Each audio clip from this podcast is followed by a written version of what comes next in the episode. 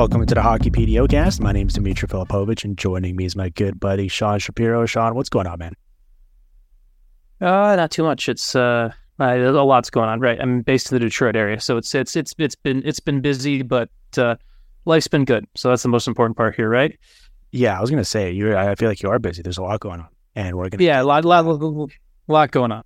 Not going to get into that here today. Uh, ending the week in style with my bud talking about a top story involving a team that you don't technically cover, but I think you ostensibly cover them, right? They're one of the two teams you, you focus on, certainly with a lot of your coverage, along with all the other national stuff you do at EP Rinkside. And so we're going to have some fun with that. And then we're going to take some uh, some listener questions from the Discord mailbag where the listeners have uh, have really broadened our horizons and uh, and and brought forth some uh, some thoughtful stuff that we're going to get into about game theory and stuff like that. So looking forward to it. But let's start with uh, Patrick Kane going to the Red Wings. Mm-hmm. Here's where I'll start with it. I'm thankful because finally, our long national nightmare of having every insider seemingly staked outside of his house reporting on what direction he's leaning on based on what he's having for breakfast on a given day is over. He's picked a team and that's resolved. Now, obviously we have a lot to talk about in terms of how that's going to fit and what that's going to look like. And I'm sure story is far from over. Uh, but at least for now, we don't have to hear the same speculation regurgitated every other day, which is what's been happening for what it feels like the past four or five months at least. Yep. Uh, it's every uh, past since the season started, since this has gone. I mean, this has been an effective uh, masterclass in, in name and name circulation and rumor mongering and everything, just from all the way down to what three four weeks ago we get a video circulated by his agent of him skating to to drum things up and everything it's been uh it, it's we who who did we talk? We talked last week when you and I were on. We talked. I think we talked about Duchene and how this kind of was able to fly under the radar because it happened so quick. This was the polar opposite of it. Got the extra maturation time to just go above and beyond anything, especially with especially with the nature of who the player is, the surgery, all that stuff. Yeah, name brand value is a hell of a drug because in reality, we're probably talking about a, at least in terms of production, like a middle six winger here. And that's, I think, a best case scenario based on his health actually holding up and him being able to move properly out there once he starts playing. Um, but yeah, his his agency CAA did a phenomenal job here. I think they're the big winners, drumming up a market. Right? How much did we hear about? Oh, this uh, this long list of suitors who are who are lining up, who are interested in his services. Oh, they're weighing multiple multi-year deals. It's like, oh, okay. Um, I, I am sure there were teams that did their due diligence in terms of like making the call and potentially have a meeting and kicking the tires, right? Um, but at the same time, I think that part of it was probably wildly overblown, uh, just based on what we heard in terms of how like the fervor involved with with teams involved in these sweepstakes. It feels like it was probably down to a couple logically. And I imagine most of them were like, yeah, we'll take a, a one year flyer here. But just this, this idea that there was yeah. a longer term market just seems very far fetched to me.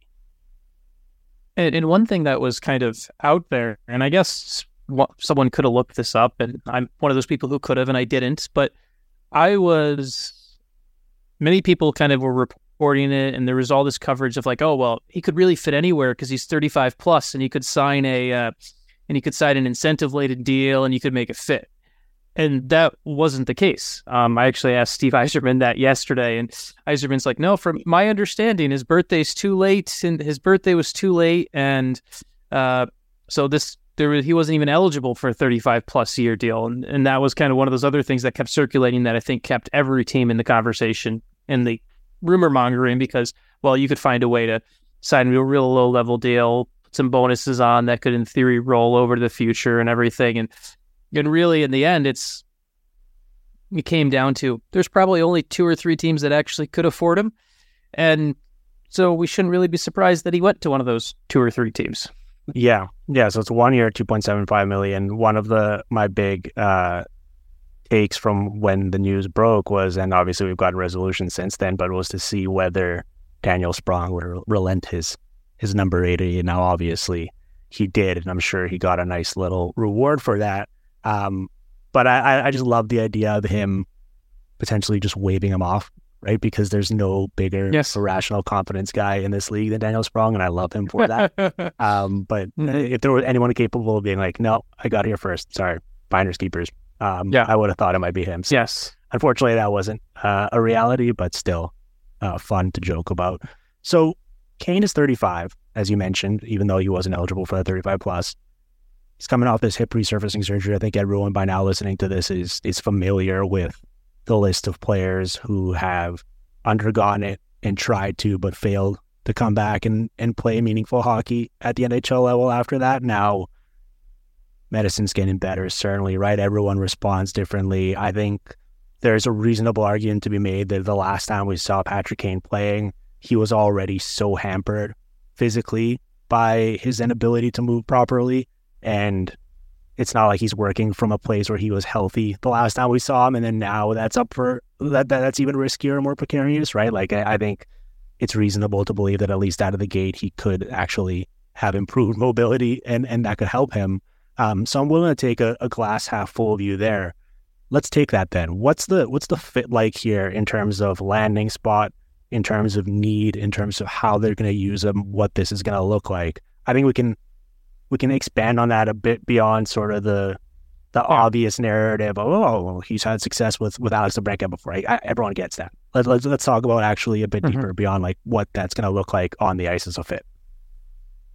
Yeah, it, I mean that's it is the it is the reality that I think at some point we will see Brinkett and Kane. Uh, um, it's the question really becomes, and right now, obviously, it's kind of interesting talking about this because Dylan Larkin didn't play last night, and we saw how much Detroit missed Dylan Larkin last night against the Rangers, and likely tonight against uh, likely against Chicago too.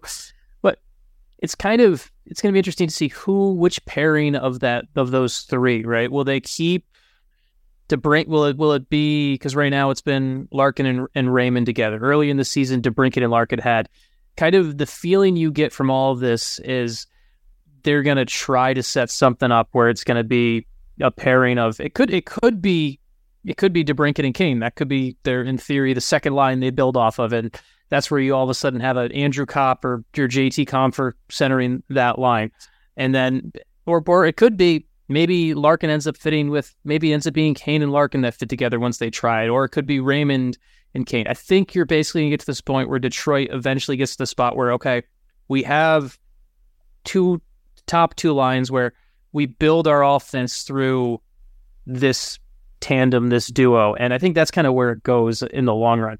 Um, it's it's easy to it's easy to because of the past success to talk about DeBrincat Kane and Yzerman even talked about it yesterday. Um, and but I could easily see, I could easily see it being Raymond Kane, or it could be. So it, it's it's gonna shake out one of those two ways. Um, and I know I know we like we don't want to overly play the DeBrincat thing, but it is going to be something that the team is going to lean into to start at least. So you're are you viewing it through the lens of like pairings then in terms of duos as opposed to the conventional trio like line configuration because I was thinking, all right, yeah. if you're playing him yeah. with Larkin yeah, to break out on a top line, well, then all of a sudden that totally changes things for for a Lucas Raymond. And I know that you wrote about how like he, you know his attention to detail and play off of the puck this season and how he's still like when I did a Larkin deep dive with Dale Belfry a couple weeks ago, we had a little section in there, a few nuggets on Raymond, and we were talking about how for a young player who's used to being the centerpiece and the person everything flows through when you come into the league here and all of a sudden that's not your reality for you there's an adjustment period of like figuring out how to contribute how to get puck touches how to make that all work right and while yeah. DeBrincat and Larkin in particular are so puck dominant in terms of like carrying the puck and, and having play flow, flow through them at least with them on the ice you actually are going to have the puck right like you're going to be playing in advantageous yeah, offensive situations, all of a sudden, if you bump further down the lineup and you're playing with other players, they might not be as puck dominant. but also you just might have more time where you're spending chasing the puck and you're not actually playing with it and getting to do skill stuff. And so all of a sudden, for a young player like Lucas Raymond, that like the trickle down effect of this is almost as interesting to me as the actual like Yeah. Kane piece itself. It's like what happens sort of to everyone else down the line. Yeah, and it's like I wrote about him the other day, as you mentioned, and Raymond is been kind of building off his defensive end more this year, and he's been doing a really he's been doing a really nice job with it too, and I it's kind of one of those where it's the don't get overly infatuated with Patrick Kane's history, and that's kind of the spot where there, there there's two kind of things where I look at this like potential downfalls of this Kane internally, right? Not not saying locker room like oh guys angry at each other, just the role thing where you can't let Patrick Kane come in and become more important, quote unquote, than Lucas Raymond. You need to continue building Lucas Raymond. You need to continue to let him that spot. To me, Raymond should still be that quote unquote top line guy. I really like him with Larkin. Personally, I, I would I would kind of stick with that. Um, the other one is the guy who we talked about who gave his number up is Daniel Sprong because at some point somebody is going to have to come out of this lineup and somebody is going to lose a spot on the power play and without a power play role all of a sudden you have another guy who like I had a scout the other day mentioned to me like he was a little worried about Daniel Sprong's mental approach towards this when he uh, all of a sudden becomes the odd man out. Um, to answer your question, and I'm not really answering it, so I'm It's sorry. A lot of Uh, filibustering. there's a lot of filibustering. I like the idea. I think in Detroit, I know um, Derek Lalonde has talked about it before of kind of building off pairs, and that's kind of where my idea comes from. That where I don't think this. Be- I think they look at their team as kind of one that's a little bit more interchangeable in many ways. And with how often this team likes to play 11 7, it kind of became a little bit of a natural thing that's happened with this, where centers kind of became a little bit more like Copp and Comp, uh, JT Compher an injured Copp. Basically, they've kind of built where they can kind of slot them into any spot, and it, whether it's for right or wrong. And then they've kind of done when when Larkin's healthy, they've played or tried to do that with Veleno here and there. Um, so that's where my ideology on okay, you're building these pairs, and then who the other guy is. Not that it doesn't matter, but it's more so the consistency is with those two, and that's kind of the way I get the feeling I get from where Lalonde's going with this. Well, there's Raymond, there's Sprong. I think there's even a further down the depth chart situation brewing where, and I imagine part like this has been a bit of the frustration over the past couple years with this team's approach, where like on the one hand, you had so much draft capital, right, and you're accumulating all of these lottery tickets and young players that you're trying to develop as you're rebuilding, and then you're going out and signing players to long term deals. Now, obviously, Kane here is just a one year deal for the rest of this this year, so it doesn't necessarily apply in that sense. But just for this season in particular, you're adding a bunch of veterans who are taking up valuable reps and lineup spots, especially higher up in the lineup in scoring situations, right? And so, take a guy like Jonathan Berggren, for example, who we saw enter the lineup most recently. Like he's going to be 24 this summer.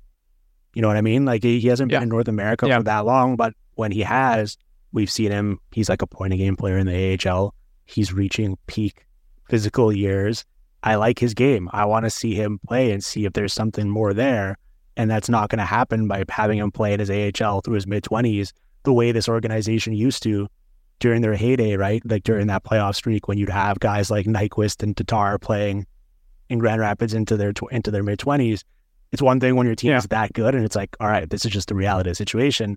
This is a spot where you think, all right, this is the perfect opportunity for us to play some of these guys. And and now you look at the depth chart and you look at the number of names involved and players who have to get dressed and, and play.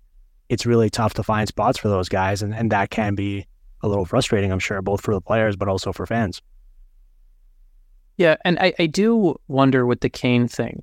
Um, and it's it's definitely. I mean, the biggest one is on defense right now. We've talked about the Red Wings defense before, and how Simon Edvinsson is blocked from being able to play in the NHL right now because of Detroit's depth, in air quotes, as you and I have talked about before on this show. Um, the thing I think about about this Kane move that will be interesting to me is I wonder if it eventually becomes a spot where uh, we'll see he's coming off this this major hip surgery. We don't know how he's going to respond, all that stuff. You also have a guy in Robbie Fabbri who can't stay healthy. And I wonder how much as the season progresses with what Fabbri does versus what Kane does, I just wonder how much those two almost become if it becomes whether by design or or it naturally happens, they almost become like the outfield, the hockey's equivalent of the outfield platoon, yeah. where it's like, yeah. Like I, I just wonder if you have something like that. But it's like Berggren should be playing in the NHL right now. You, the fact in by signing Kane, Detroit also made it very difficult to like there there are teams who have overloaded on veterans before, but have kept the waiver exempt guys available or whatever to make it happen. Detroit doesn't have that. Um, the only guys on the roster who are eligible to go down without waivers are Lucas Raymond and Mo Seider. Clearly, those two aren't going down. So it's not even like you could make. It's not even Detroit. And I asked Yzerman about it the other day because right now, Detroit's carrying the three goalies. They got twenty. They got they got twenty three right now. So you, in theory, could find a way to do this if you weren't carrying three goalies. If you just had if you just had twenty. If you had two goalies, you'd be like, okay, we can make this work, and we could call Berggren up and down and make it work. With the three goalies, you basically every move now has to be a 24 hour a 24 hour only injury based decision. And the Red Wings boxed themselves into this with how they went and signed veteran guys, older guys and essentially decided that okay, we're going to for better or worse let this future core that's going to be behind Raymond and Seider and everything like that, we're going to bet that they figure it out in the AHL this year and just hope that they all arrive perfectly ready when that's that's that's risky because I'd like to see it in the NHL. Yeah, the Red Wings are an interesting team, sort of to talk about statistically and stylistically so far this season, right? Because on the one hand, they've had a lot of these blow up spots where, especially earlier in the year, they're scoring a ton of goals, right? And so you look and I think they're fifth in the league in scoring. Uh, they're third in five on five scoring. They're top 10 on the power play. And so you look at it and it's like, all right, on paper, that's not a weakness for this team. Like they're scoring plenty. It's weird to add a player who's so offense only in this case as a one dimensional player like Kane. At the same time, though, the power play, which started really hot, is down to like 24th or something in the month of November, right? It's really regressed since that early uh, boon. And at 515, a lot of it seems to be shooting percentage driven, right? Where I think they do lead the league in 515 shooting percentage as a team. They're not actually generating a ton of high volume, high danger chances to to go along with that. And so if that dries up, I actually do think that they could use more juice in terms of creativity and offensive playmaking on this team, despite how many goals they've scored so far. Right. So I, I like yes. it from that perspective, where it's, it's it seems weird because you pull up all the leaderboards for sorting by teams, and it's like this team's fine offensively, but you take a, you kind of peel back a few layers, and they probably actually could use more of that particular skill set. And, and even at this stage of his career, yeah. if, if he's struggling to move around just because of his vision and his pass, passing and his ability to stretch out the offensive zone with that, like that will be a handy skill set depending on how they use him, right? So I kind of wanted to make yeah. that point and, and highlight that because I've seen a lot of commentary on it saying like, oh, this team's already fine offensively. This isn't the player they need. But like Sportlogiq's data actually paints an entirely different picture than a lot of the public metrics where if you especially if you sort by like inner slot shots and stuff like that, offensively they're really struggling at that. They're 25th in the league, and then defensively they're actually much better. And and the results haven't indicated that, but the underlying process suggests that this probably is a skill set that you could use more of. Oh, they admit it. They readily admit it as both internally and externally. I mean, it's funny. Like a week ago, Derek Lalonde talked about how the team, the Red Wings, have to shoot well. They have to turn defense into offense because, in his words, in his words, we don't have the special players that allow us to just have those those moments that rescue you later in the game. And it's they the Red Wings know that. That's that's something that's not that's not news internally to to Detroit. Um, they have where they are is part of the reason is that they're shooting pretty well, as you said and they're also they're making do where we can talk about what their defenseman depth does, but their forwards actually have been pretty good defensively this year in the way that they've they, that, that, that they've helped cover some of the other things, and that's kind of what the identity more of Detroit is right now. They're kind of that they're they're coming along in that we're hard to play. When you get the Larkin line on the ice, there's some excitement, but really the rest of the lineup is really more of uh, it's territorial war where we're we're we're we're winning kind of the ice time battle and the position over there, but you're not really expecting unless it's the power play, you're not really expecting much from David Perron. You're not really expecting Christian Fischer and Joe Veleno to, to to really do much offensively. It's more of okay, they're keeping the puck away from our net more so than they're actually dynamically making the other team sweat. That's that's really what this team is. And that you're right. That's what Kane adds. Kane all of a sudden you're like, okay, this team could score when they have the puck in the offensive zone. I would actually expect it. Like that's not something you expect with most of Detroit's lines right now. Yes, and also just yeah, that's a good point you made there about the the construction of the forward group and how, for whatever your feelings are, the mileage you get out of the defensemen they have, the forwards have have really done well in that regard in terms of, and I, I think that's by design, and that's the way, as we saw them play last year. I think that's what Derek Lalonde would prefer as a coach. Um, Yeah. Yes. and so having someone who can kind of create easier opportunities, and if there is some sort of regression, potentially mitigate that by still driving efficiency through that playmaking, like that would be very valuable to this team. And I, I just, I, just, I really do think it's this interesting dichotomy where they've profiled as such an offensive team because of the outputs and the scoring, but then all the other under, underlying stuff, especially by the mm-hmm. private models, just paints an entirely different picture. So I think the most likely outcome here is like assuming health, we get a a year where Kane scores just enough in a flashy enough manner where he's gonna still gonna post like forty four percent shares at five one five the way he has recently. Like even you know, there was a lot of talk last mm-hmm. year about, all right, well, this Blackhawks team is tanking. They're terrible. That's what's driving it. And then he goes to the Rangers and the raw vol the raw numbers improved a little bit, but when you actually account for team quality and context, he was kind of the same player, just in a different environment. So I'm not expecting an improvement there, uh, even on this Red Wings team as they are defensively, but um, it's going to be just enough where, regardless of how the rest of the season plays out, it's probably going to fuel another round of the same conversation next offseason. So uh, we are just living in Well, it, it, time is a flat circle, and Yeah. we're living in an endless loop. Well, and also too with what this Detroit team is, he doesn't have to be.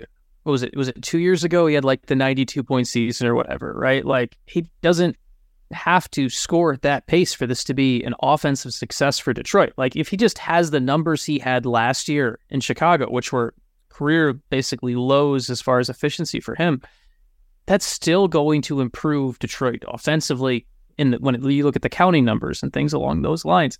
And so it's going to keep us in this cycle, as you said, of okay. And I, I wonder I also wonder when the thing and it's of course this is the type of thing that everyone will dance around.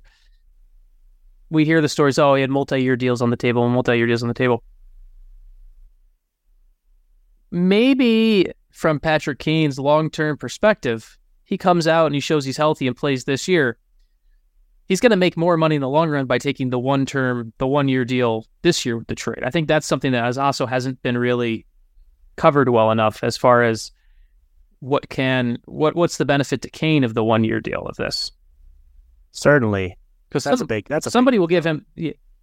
It's a big if, but it's when you if you have if you're a professional athlete, you have an ego and you believe in yourself, and that's it can be a driving force. No, I get it. Uh, you know, this this cynical uh, side of me in thinking about this and, and kind of the fallout of it. We were talking about Raymond earlier, and he is a player who's in a very high leverage point of his career contractually himself, right? Uh, his ELC is Mhm. expiring. He's up for a new deal. I'm Yeah. very fascinated to see what that looks like. And obviously, we know that while I'm sure the organization values him greatly, right? And he's clearly part of their long term plans.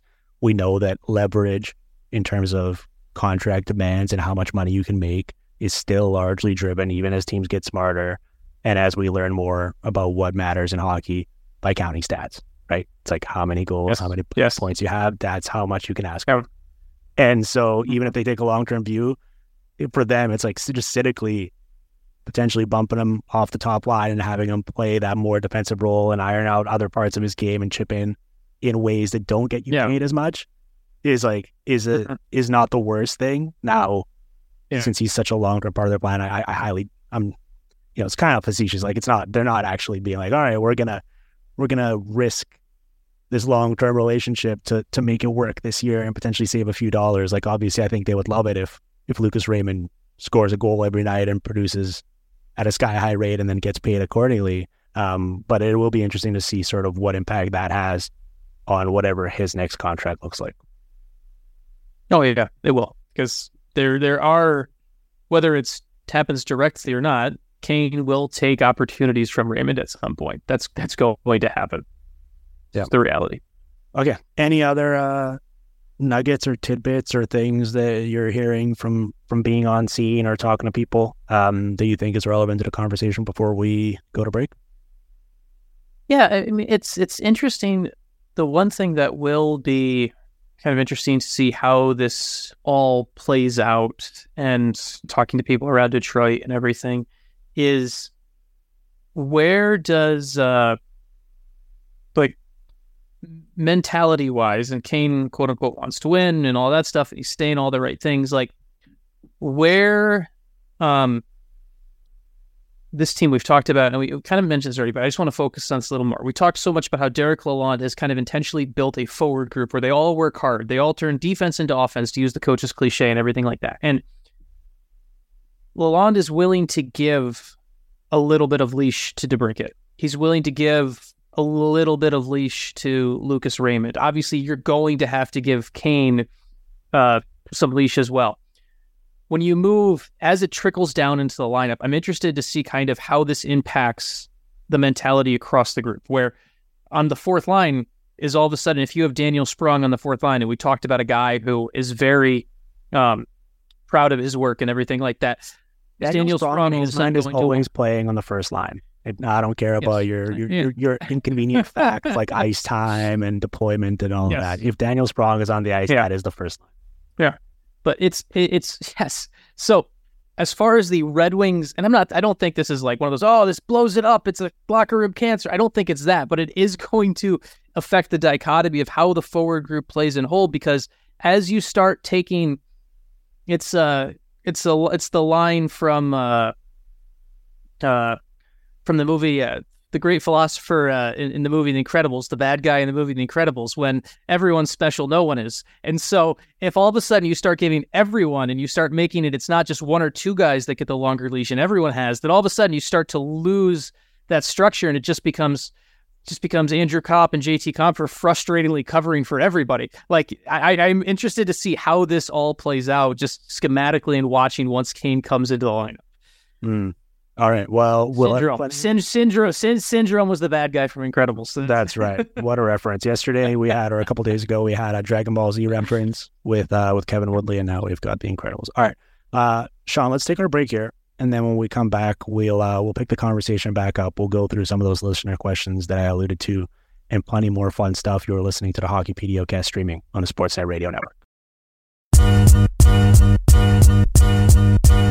We're back here on the Hockey PDOcast with Sean Shapiro. Sean, we did the Red Wings off the top and the fallout from uh from them signing Patrick Kane. Let's let's have some fun here to end the week. We got a couple of listener questions, some kind of outside the box uh, ideas that you would expect from listeners of this show. So looking forward to to kind of parsing through it with you. So we got a bunch, actually, multiple people asked kind of the same question, uh, which is funny because it's a it's a it's one I really enjoyed and uh, and one that I think you're uniquely positioned to answer here with an interesting uh, vantage point of it. So the question goes Offsides reviews seem to have basically been solved at this point, as the goal is nearly always taken away now when it's challenged.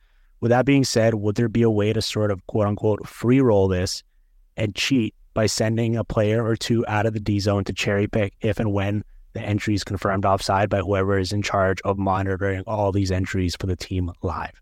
Or is hockey just too fast and chaotic to implement some system of video team signaling to the coaches and the coaches signaling to the players on the ice that any pending goal against will not count because the entry was offside? So they should take some chances. Now, personally, as someone who sits on my couch every Sunday and spends the full day watching football and cheering for my fantasy teams, I love when the quarterback gets the other team to jump and earns them a free play and then just stands back there and throws it 60 yards downfield and either it's a touchdown or a long play or it's intercepted and it doesn't matter because they get the five yards and it doesn't count anyways. So that is essentially the equivalent of this. Now this happens much Yeah. more quickly, certainly, and there's many more factors and variables involved. But one thing the listener is dead on about here is we have gotten to the point where I remember the first couple of years, it was it wasn't necessarily 50-50, but it felt like it was much more up for debate.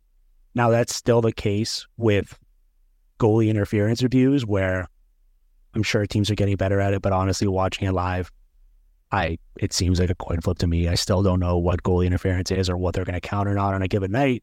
In this case, though, you're seeing it more often where a goal happens. You see the camera pans to the coach. They're looking down at that screen that they have uh, below them on the bench, and they call the official over. And you know, all right, this is this goal is not going to count because they're challenging for offside, and we're getting to like ninety nine point eight percent uh, accuracy in terms of if they've identified something, it will have been offside. So, how do you feel about this? The validity of it, the possibility of it, and sort of whether this is something that could eventually come into play um, as we get even more confident with the with them getting it right here. So it's it's possible because so I actually so I I wrote about uh, a couple years back um would have been the year of uh it would have been the la- it would have been right before the year the 2019 no sorry 2018-19 season I actually sat in the Stars uh, video room for for a game with their video coach Kelly Forbes and Kelly was actually the Stars video coach for 14 years and uh, left the Stars after this past season to basically step into being more of a moving away from the hockey lifestyle so he could be more of a dad and everything like that. Um, and I've talked to Kelly quite a bit about video reviews. There's times where, uh, um, which was the remember the Colorado one in the playoffs? Uh, where was the, Oh, the Cale Makar against Edmonton, where he was yeah the Cale, yeah the Cale Makar, yeah yeah they ruled illegal because Cale he had possession or yes. whatever. Yeah, Exactly. Yeah. And so, um, having seen, been inside an NHL video room myself and having talked to a video coach about this, this is possible because basically, and this is how the Stars did, and I don't know how every team did it, but from my experiences, you wouldn't, there would be no other way not to do this. Basically, in Dallas, there's a zone entry. And every single zone, off every single zone entry, the video room is reviewing it right away in the moment. And they are then on the headset to the uh, to the assistant coach, eh, to one of the assistant coach who's got the other earpiece, basically saying, "Hey, that's good or that's not." So that they have that information probably within five six seconds of a zone entry. So you, in theory, could do this. Now the, the problem is kind of the the application of it. So you take that five to six seconds of getting it in there, and then this is kind of one of those where you're probably already getting for hockey to now you have to how do, how do you signal this to this is i guess the thing we could figure out right here on the air how do you Well- signal this to the yeah this is the game within the game because here's what would happen. yeah yeah yeah You you don't disguise your intentions. So the first time you do it, it could be something very obvious. Another team will probably be like, "Why is Yeah, the yeah. coach just yelling right now? Like this is weird." But Yeah. your team knows Yeah. what happens, and then after you pull it off, after the game, the opposing team and other teams around the league are going to be like, "All right, that was weird." So this is their signal apparently for when they're doing this. Mhm. Then next time, on a close one, maybe you don't, you're not even sure that it's offside, but you just do it anyway. you still And go then all, all of a Yeah, sudden, yeah. now if you're the other team, every action, you know, has a reaction, right? Like all of a sudden players are just Mhm. flying the zone for no reason while the puck's up against the boards. You're probably, I think it's human nature. You're probably going to compensate for that by being less aggressive offensively yourself. I don't know if you're necessarily going to have players leaving the zone to go track players in the neutral zone while you still have the puck, but you're going to be more aware of it, right? I think you're going to be less focused on what's happening Yeah. offensively than you would otherwise. Like I think there's there's the, game within the game here is just is unbelievable. and and let's let's let's counter that a little bit further. So we know one both teams have a video guy doing this at the same time. So let, Right. both teams are are getting. It's not like just your team is getting the message. Uh, and so we assume that these are the, the best video coaches in the world. It's the best league in the world. Yada yada yada. So all of a sudden, it becomes what if happens if you what about the flip side of it where you have a team go in off sides and all of a sudden you see the other team fly in the zone and all of a sudden you're like okay hey quick regroup and you try to sting them back like Mm. this is the all this is the this is the this is the this is the game and the, the game I really want to see now where it's basically your trust you've got now video coaches having way more power than ever before but it's uh I- I've always wondered why that didn't happen sometimes before too, where a team would be off sides and they continued to play, and why maybe why didn't the bench signal, "Hey guys, we we should probably regroup. Like well, this would be the time. This would be the time for one of those three on three overtime style drop passes and regroup. It wouldn't it wouldn't be bad right now because once you exit the zone, that off that that prior entry no longer matters. I you're sending me down a quite the wormhole now. This was Well, a great question. I, it was a Yeah, good yeah. question. This is why I wanted to use it and, and pitch you on it. I think there was probably a time where the accuracy was was lower. So you're like, all right, well, Yes, yeah, there's a 75 percent yeah. chance this gets called off, but there's a 25 percent not. So let's just go for it. Um, now we're probably giving teams too much credit. I think in reality, they're just freewheeling it and not actually giving this that much thought and not considering any of this stuff. Right? We're probably getting too in the weeds here, but I love it. I, anything that involves sort of that chess match element of like tactics and all right, you do something different, so all of a sudden it's going to force your opponent to do something, and then that opens a counter of your own, and you go back and forth in that regard. Like this is exactly what we're talking about. I think though there is something to just this enj- entire conversation of reviews. Right? I'm watching Ducks Oilers on Sunday night, I believe, last weekend, and the first period is hilarious. There's just so many goals back and forth, both teams. It's very open ended and sloppy, and it feels like neither goalie can see the puck. And it's like, all right, this is for the last game of the week, Sunday night. I just watched football all day, and I'm watching this. I'm loving this. Like I, I, I want to see more of this. And then there's a review to see whether the puck crossed the goal line, and they just stopped the play for like 12 minutes in real time. Well, I don't know how long it was, but it, it was it was Yeah, yeah, yeah, yeah, yeah. drawn out process. And then you're just seeing replays of it over and over again. The broadcast teams having a filibuster and fill time. They keep showing Mattias Ekholm sitting on the bench, stroking his beard. It's like, can we just play the game? Like, I, if it takes you Yeah. longer than a Yeah. minute to figure this out, then you know what? We just have to keep going. I, I get that you want to Yeah. get all the calls right, especially in important games. You don't want someone to to you know lose because they got the short end of the stick here. But the reality of it is, this is an entertainment product. The best part of hockey is how fast and action packed and free flowing it is. So stopping it to dissect tape and Zapruder style film, like on an iPad, looking at this grainy footage and going back and forth, and then trying to piece together angles because you don't have a clear one because all of them were blocked by by something or a goalie's pads. Like we need to we need to iron this out, particularly with.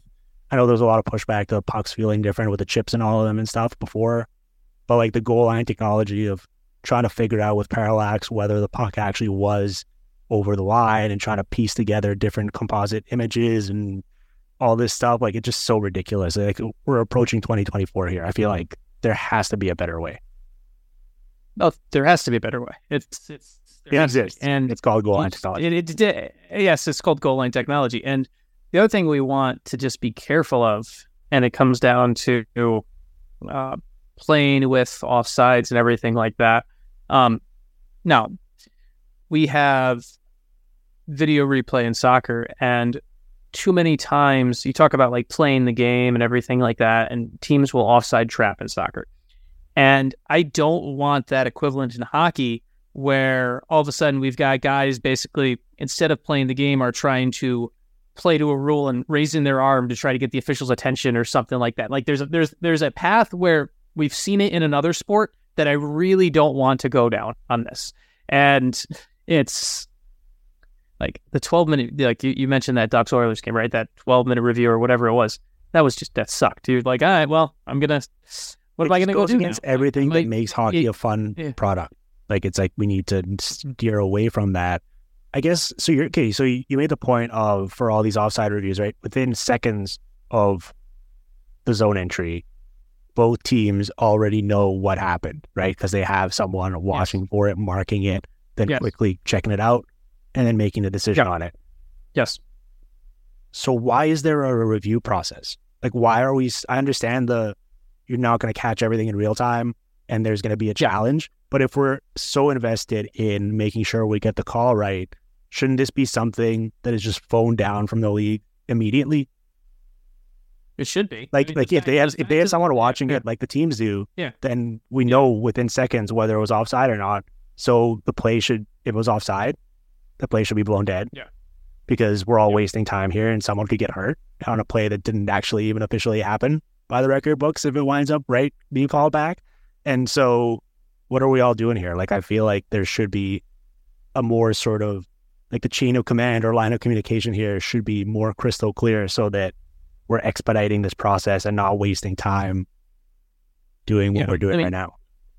I mean, instant replay has basically it's gone from a let's fix the sport to let's slow some slow down something that really shouldn't be slowed down. And this isn't just hockey. This is this is this is football. This this is I, I have this view of, of, of multiple sports. Sports are supposed to be fast and exciting. That's that's what it's supposed to be. And the fact that with technology now we can learn more by freeze framing and things like that. It also makes it it also takes away from what's happening in the game in real time. Like it's one of the funny things where um it's funny we were talking about Lucas Raymond before and I was talking to I was talking to Lucas Raymond er, last week about um when when he was dealing with injury last year and watching the game from up top and he's like and he said to me he's like I get it. I get why you guys sometimes say we should have done this when we done that because like I would sit up in the press box. He's like I, when I was in the press box in injury, I'd be like, "Oh, that guy's wide open over there. Why is no one passing to him?" And he's like, "He's like it's really easy to watch from up top and freeze frame it." And we we kind of take away from how impressive everything's happening when all of a sudden we're like, "Ah, let's freeze this we know we now know because everyone's moving 22 miles an hour or whatever it is because of NHL Edge or whatever. We now know that like let's slow this down. It's it we're, we've hit a rant button for me for this. So No, but I just know like like the whole mm-hmm. point Yeah. of this is Yeah. eliminating human error as much as possible, right? Making sure you get the call right. But we have technology to do it in a quicker, more efficient fashion than we do right Oh, yes. now. And we're like, 100 all right, 100 we might have gotten this wrong, but we're not going to revisit it unless there's a goal and unless the other team challenges. And if they don't challenge or if they're out of challenges, well, tough luck for them. And it's like, I, I thought the whole point of this was to was to make sure you got the call right. Yeah. You only want to do it selectively. Like, I just don't really understand um, why well, that's the case. if the point was i- i- if the if the point was only to get the call right, there would not be a punishment for the team getting it wrong. Like truthfully, if if if well, it's just to stop people from like wasting time, right, and being like, all right, I No, no, no, no, yes, but- but that- so Ex- Well, ex- no, exactly. But that's where I'm going. If the if we could if we were just having things ruled correctly, we would not even be at a spot where I can get my guys a breather. It would just be okay. Well, hey, red light, green light. It was offsides, onside. That's it. That that's all you would need. You would it wouldn't be here's a six minute review to to like I get when we have the six minute review. Fine, okay, yes, penalize the team that put us in that position by getting it wrong because they should have gotten it right. No, but like when a guy shoots the puck and it's so fast that it like hits the the back bar and comes out, and the official might have missed it and thought it just hit the crossbar or the post. The play goes on for another whatever 10, 15, 30 seconds, sometimes a minute, depending on it. And Yeah. then they stop the play, right? Like Yes. they like the goal horn goes off, they blow the play. Yes, gang, yes, and yes, then yeah, it's yeah, a goal. yeah, yeah. That feels like that should be the case for offsides then. Like if you have someone watching it in real time and you want to get it right, I don't know. That's anyways. Yeah. Um It, it, We- it's, it's a great it's a great idea until the first time there's a team that takes it there's until there's a t- until there's an offside on one end because there's an offside on one and then it goes right down to the other team scores on a break all of a sudden it becomes the team's like well we were offsides there so it should have been below dead on us so we never would have committed that turnover that led the other way oh man. Okay. I got a question couple questions here that are sort of like game theory based um okay regarding Okay. player impacts and expected goals. And I think this is a topic that I'm really interested in right now. I had Kevin Woodley on, as I mentioned earlier this week, and we were talking about how, Yeah. you know, so much focus has been placed on the offensive side of things through that lens of like teams are trying to create certain types of shots and get into high danger areas. And it feels like one of the first conversations we actually had about this, you and I, was back when you were still covering the Dallas Stars during that run to the Stanley Cup final, right in the bubble, where this became a big point of conversation for people where it's like, oh, like if you look at their shot attempt share and everything, it's not that good. Mm-hmm. But then you look at how they're dominating high danger, They're clearly have a purpose here. And they're one of the teams that really sort of executed that game plan, right? Yep. So then I was talking with Woodley about how, from a goalie's perspective, that totally changes your workload, right? In in theory, you're getting fewer shots. They're going to be more concentrated in dangerous areas. It's going to be much more difficult. And so there's this cat and mouse game in that regard. So the question here was from Cookies, who asks, with expected goal rates rising faster than actual goals, people have been theorizing that teams might be shifting towards prioritizing shots which have high expected goal values, which we just mentioned, possibly gaming the system. Assuming this is true, are high expected goal shots the best way to generate offense? Distance is the main factor in expected goals, and I think it's probably safe to assume the closer the shot, the better. But has the pendulum swung too far, and is there now too much importance being placed on expected goals? Um, I, I I don't think there's too much importance being placed on expected goals. I think expected goals is kind of a weird thing because I think a lot of people who discuss it and talk about it don't actually know what it goes into it. Like I, I think just too often in the media coverage of it, it becomes people talk about expected goals and, and everything like that, and too often the person discussing it or writing about it isn't actually sure of the proper application of it. Um, and I think that's one of the other one of the issues where ex- expected goals are are not well defined by the people covering it. Not that they're not well defined by the metrics. The other thing that is like to answer to look at Cookie's question here, and I'm trying to make sure I get this right, is um there's too often I think sometimes it leads to it can if you think about only we only want high XG shots, high XG shots. You sometimes all of a sudden that's that's all a team you have to sometimes have to take what's given to you. Like the Carolina Hurricanes still Yes. take what's given to you, right? There's a lot of and Carolina Hurricanes are still pretty damn good hockey team. Some I don't know. teams are They could could could be better, maybe, but they could they could be better. Yes, they Yes. could be better. But like but so I still I think it does go to the kind of that philosophy of if you're given the if you're given a quote unquote low danger shot, but it's from a an elite player, you should still take that shot. Like that's puck can still go into the net. I mean I think for the most part, I'm sure there's still uh, some stragglers in hockey at various levels that are stuck in the old ways and just are like, oh, this is all mumbo jumbo.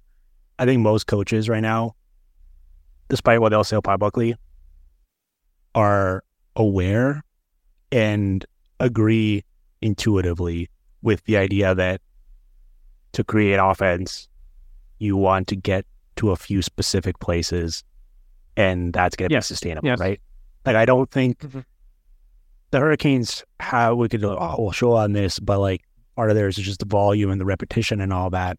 But like, if they had the talent to sustainably get into these high danger areas beyond like a few of their top players, they probably would. But those players are very expensive generally and tough to get. So what they've done is a very cost effective approach in this market efficiency of getting players who can play this other way, which is a lot cheaper, right?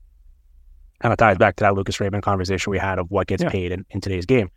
So Yeah. I think most teams want to do it. So they are all aware of the answer. Just some of them don't have the solutions.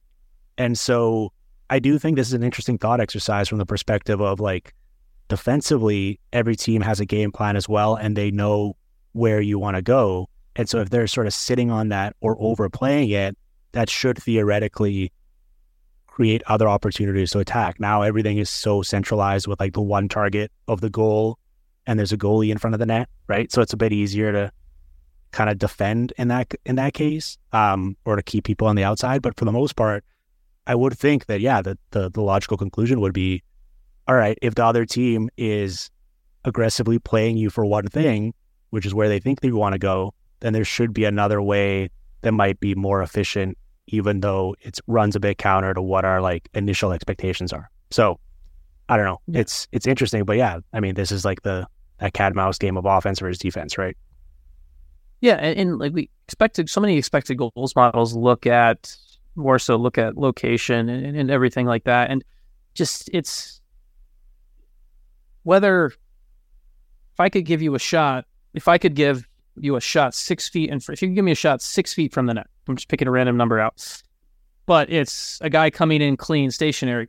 I will take that over the cross ice, the cross ice pass to a guy from 35 feet, just because an NHL goalie should stop that shot. That is that is just the reality, and um, I think that's kind of.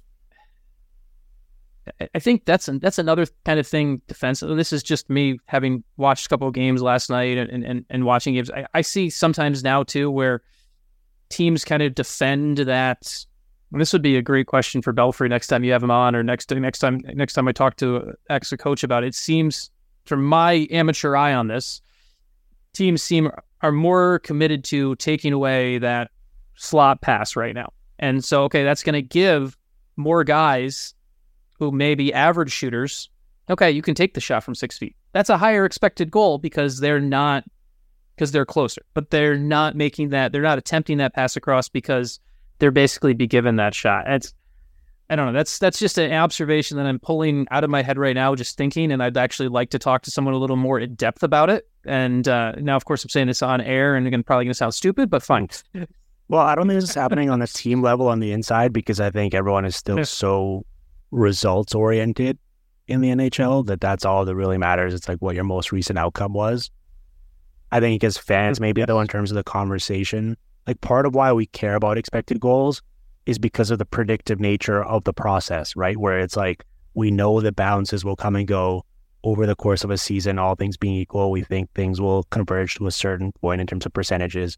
And so if you're consistently generating good looks, unless you just have horrific finishing talent or just are having a year from hell where you just keep being unlucky, you will start to score goals. Whereas like if you're scoring, like we talked about the Red Wings, a ton of goals and your whole thing is, well, we're shooting really well. That's not really a thing. Like there's very, very few shooters who can consistently beat the beat the averages. And so that's why we care about it. Now, Yeah. as fans, I think we're too like programmed to care about this stuff from the lens of if a team like Nikita Kucherov the other day against Carolina was on the ice for what eight goals that the Lightning scored on ten shots. Yeah, There's no like, wow, he he was so lucky. What a high odd ice shooting percentage. Like that should never be a thing. It should be this is insane that this guy was on the ice for eight goals. This is remarkably efficient. This is a uh this is reflective of his offensive talent. And so the, like that and how sometimes we call teams like power play merchants because they generate so much on power play as if it's a bad thing. It's like every team in this Yeah. league would die to be a power play merchant because that is a very easy way to score offense and that's the best way to punish other teams for being undisciplined.